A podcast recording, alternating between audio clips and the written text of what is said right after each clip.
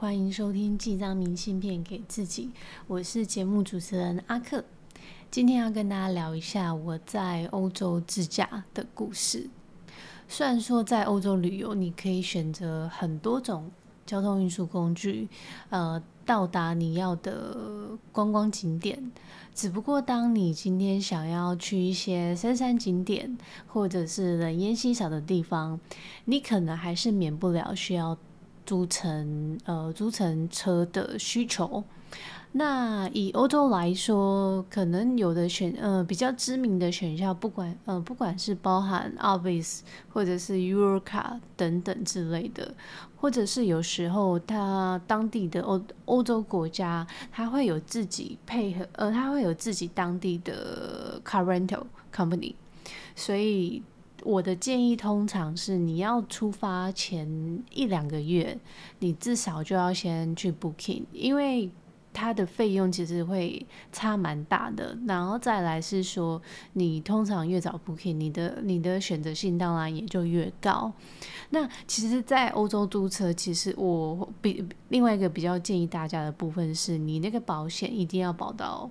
呃，全额的保险，因为因为你在你虽然说他们那边租车很便宜，可是当你有发生任何意外或者是一些擦撞的时候，其实那个赔的费用其实往往不是你能想象的。所以通常我自己租车的经验是，我我会把那个我会选那个保险，我基本上是勾到全部都有的。的选项，所以一来自己也会比较安心。另外，你在欧洲租车的时候，你会发现一个呃很有趣的现象，不过这应该也是文化上的差异，就是他们的 manual 卡通常会大于大于 autoca。原因是为什么呢？因为对于大部分的欧洲人而言，他们觉得开车还是要开手牌才有感觉。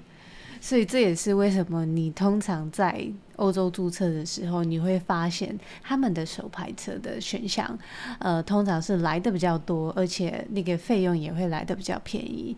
呃，虽然说我一开始考驾照是考手牌驾照，可是。当我要上路的时候，其实我还是没有什么太大的勇气去开手排车，所以那时候我第一次在呃欧洲自驾的时候，我还是挑了一台那个自驾车。那那时候其实挑呃挑租车的时候，我其实挑的蛮兴奋的，是因为呃我找到一台奥迪的 A One，一天的租金大概是三十欧元左右。那后面再加上 daily insurance，所以平均下来一天大概是花呃将近五十欧左右。那因为我想说，我其实开车的天数也没有说很多，所以就花下去了。行，当那天我很兴奋的要去那领车的时候。左等等，右等等，花了一个多小时，终于可以去领车了。结果店员这时候开来的不是奥迪 A One，居然是一台 Smart Four Four。我就问店员说：“奇怪，这不是我要租的车子啊？”那店员只是告诉我说：“Sorry，no，no o d A A One anymore。”所以我怎怎么想也觉得不对，所以我就觉得好，那我还是去柜台去询问一下好了。那我就跟店员说，我的租约上面明明租的是奥迪 A One，可是他今他刚刚来的是一台 Smart Four Four，车子是不一样的。那店员只有指着合约告诉我那一行小到不能再小的字 Similar Car，意思是呢，就是当如果他们我想要租的那台车当下没有的时候，他们通常会换一台就是差不多等级的车，或者是升级给我。那在他们的定义里，可能就是 smart car，然后又是 four four 四门的，所以他哦五门的，所以他觉得那个 level 是比 A one 再更好一点的。所以那时候我再怎么跟他 argue 都没有用，因为他们就真的没有 A one 可以再租给我了。所以那时候其实我有点落寞，没有没有办法开到奥迪。当下心情虽然很落寞，可是我还是必须要赶快出门，因为那时候我去的季节是十月、十一月份。其实，呃，欧洲那个时候天气暗的非常的快，而且我必须要开好几个小时的山路，也因为也因为租车的事情，delay 了两个多呃两个小时左右，所以其实我那天是错过了一个我很期待的行程，就是去采呃。去深山里面采松露，但不管怎么样，我还是必须要赶快出发。那开车开到一半的时候，其实，嗯，天气突然开始下下起大雨。那那时候。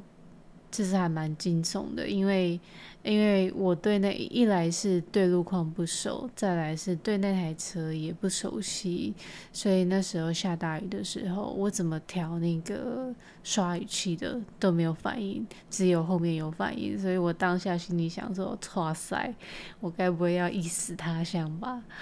当我面临快要绝望的时候，快要快要看不到前面挡挡风镜的视线的时候啊，这时候就突然被我转动了。有一种鹤立嘎仔的心情。那开开开开，好不容易到了我的第一站，圣啊圣米内尼亚头。到达第一站的时候呢，这时候我第一个问题就来了。怎么说呢？因为我那超级鲜艳大橘色的行李箱，整个裸露在车上，非常的显眼。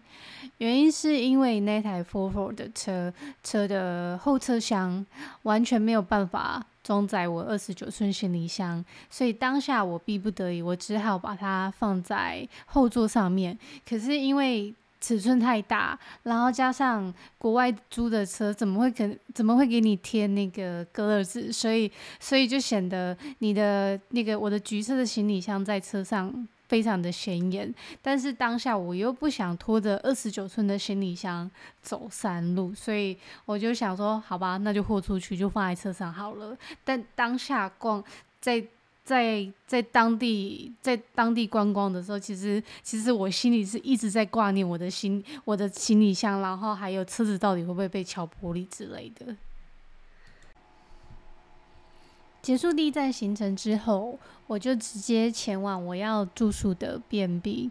那时候我选了一个非常深山的 B&B，怎么说呢？那基本上是山区中的山区的 B&B，所以我必须必须呃要开很长一段的山路，而且我不得不说那个山路啊，就呃。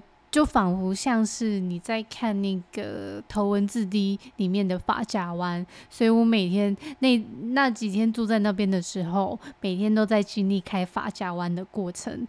而且意大利人啊，他们开车的习惯可能是本身留着有那种开跑车、开跑车的血统，所以他们在一本是在开山路的时候。他都会逼车逼得非常紧，然后当我们又路况不熟的时候，其实老实讲会很紧张，然后再加上山路里面非常非常的暗，所以那时候每次当呃开回到民宿之后，我当天晚上都只有觉得我的屁股超酸的。在托斯卡尼自驾的那几天，免不了的还是会有停车上的需求，那。当时我在那个区域遇到的停车的方式，大部分是，呃，他会，他可能会画好几个停车的车位。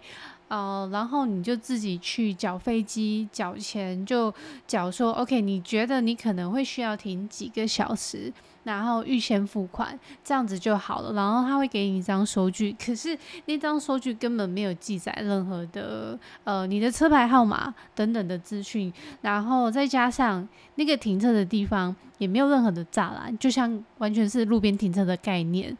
然后我也没有看到任何人来来来来去 check 说，OK，你你这台车有没有交钱？所以所以我都在想说，其实他这样真的是抓得到吗？可是我觉得今天身为一个有文化的的呃的人民，所以。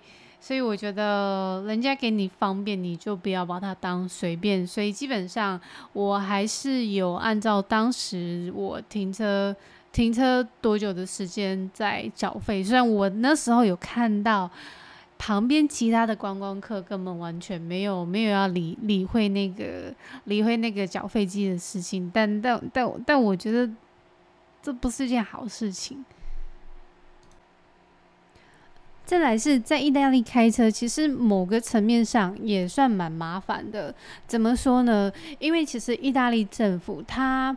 呃，他在每一个每一个地方，他都有规定说，OK，这个观光区域只可以有当地呃当地的车子来进呃开进来，所以只要是你是租赁车或者是其他城镇非这个城镇登记的车子，一律都不能开进来。那你如果一不小心闯进去这个他们指定的区域呢？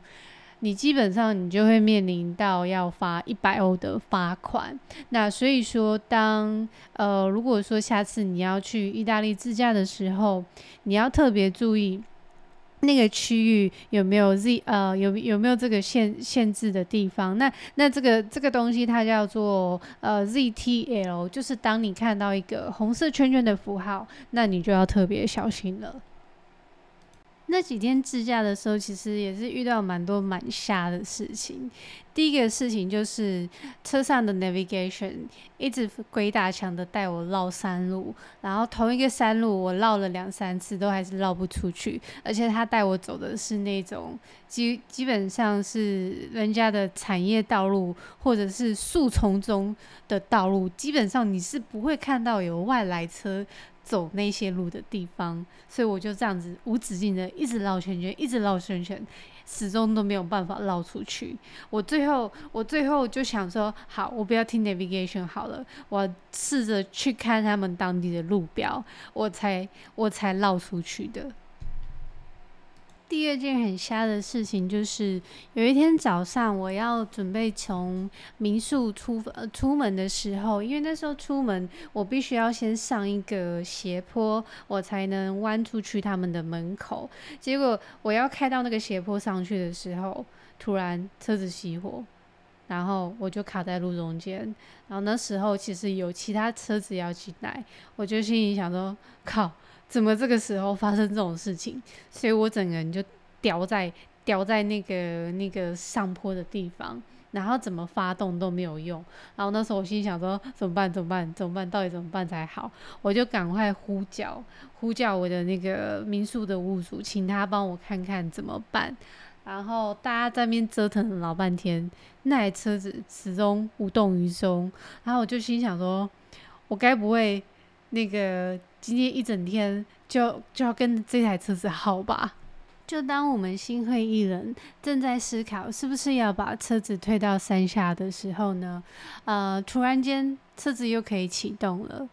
不知道是上帝听到我的呼喊，还是 Smart Car 想说 OK，我脾气已经闹完了，我走吧，我们可以出发了。Anyway，我还是顺利出门了。第三件很瞎的事情，同样也是发生在民宿的停车场。其实那几天，呃，停车的时候，我基本上都还蛮小心翼翼的，因为因为民宿的停车场，它的它的的出入口道路其实非常非常的小，所以弯进去的时候要特别留意。可是我那时候想说，哎，我那几天开的都还蛮顺的，所以应该没什么问题。最后一天晚上，我想说我要很帅气的开进去停车。好，我一开进去之后呢，我就听到砰一声，我心想说啊靠，错塞撞到了，果然还是撞到了。我就赶紧下车来看。虽然说 Smart 是德国车，但不得不说它的钣金非常的薄，也可能是因为它是用环保材的关系，所以那个凹洞非常显而易见。我就心想说啊。怎么办嘞？还好，这时候就很庆幸自己当时租车的时候很坚持，一定要租，呃，一定要保全额的保险，所以基本上不会有什么太大的问题。那果真，我那天回 Arbis 还车的时候，店员稍微看了一下车子，没有多说什么，只有说 OK，glasses，ciao。就这样子，我没有收到任何的罚款，我也不用担心他会面后面会来要求我支付任何的费用。第四个很瞎的事情是，呃，最后一天当我要离开 Toscany 回到 Florence 还车的时候，呃，我必须要开蛮长一段时间的路程。那其实冬天的时候，你本来就容易容易想要上厕所。果不其然，我开了将近四五个小时的车。我是真的很想上厕所，我就想说，好吧，那停下来先去那个加油站上厕所好了。结果到了加油站之后，一间厕所都没有，我就心里想说，靠，怎么办？我这时候到底可以去哪里上厕所？我该不要在路边上吧？因为真的是当下是觉得已经快要憋不住的状态了。但想说啊，还是 想尽办法忍一忍，就这样子，我又在憋憋憋憋憋了将近快一个小时左右，憋回到那个呃 City Town 的地那个要还车的地方。那时候只有觉得我的膀胱要爆炸了。OK，以上就是我今天要跟大家分享的小故事。那如果说你喜欢我的频道，欢迎按下节目的追踪，还有粉丝页的按赞。同样的，我会把今天的故事的照片放在粉丝页做分享。谢谢大家的收听，我们下集再见，ciao。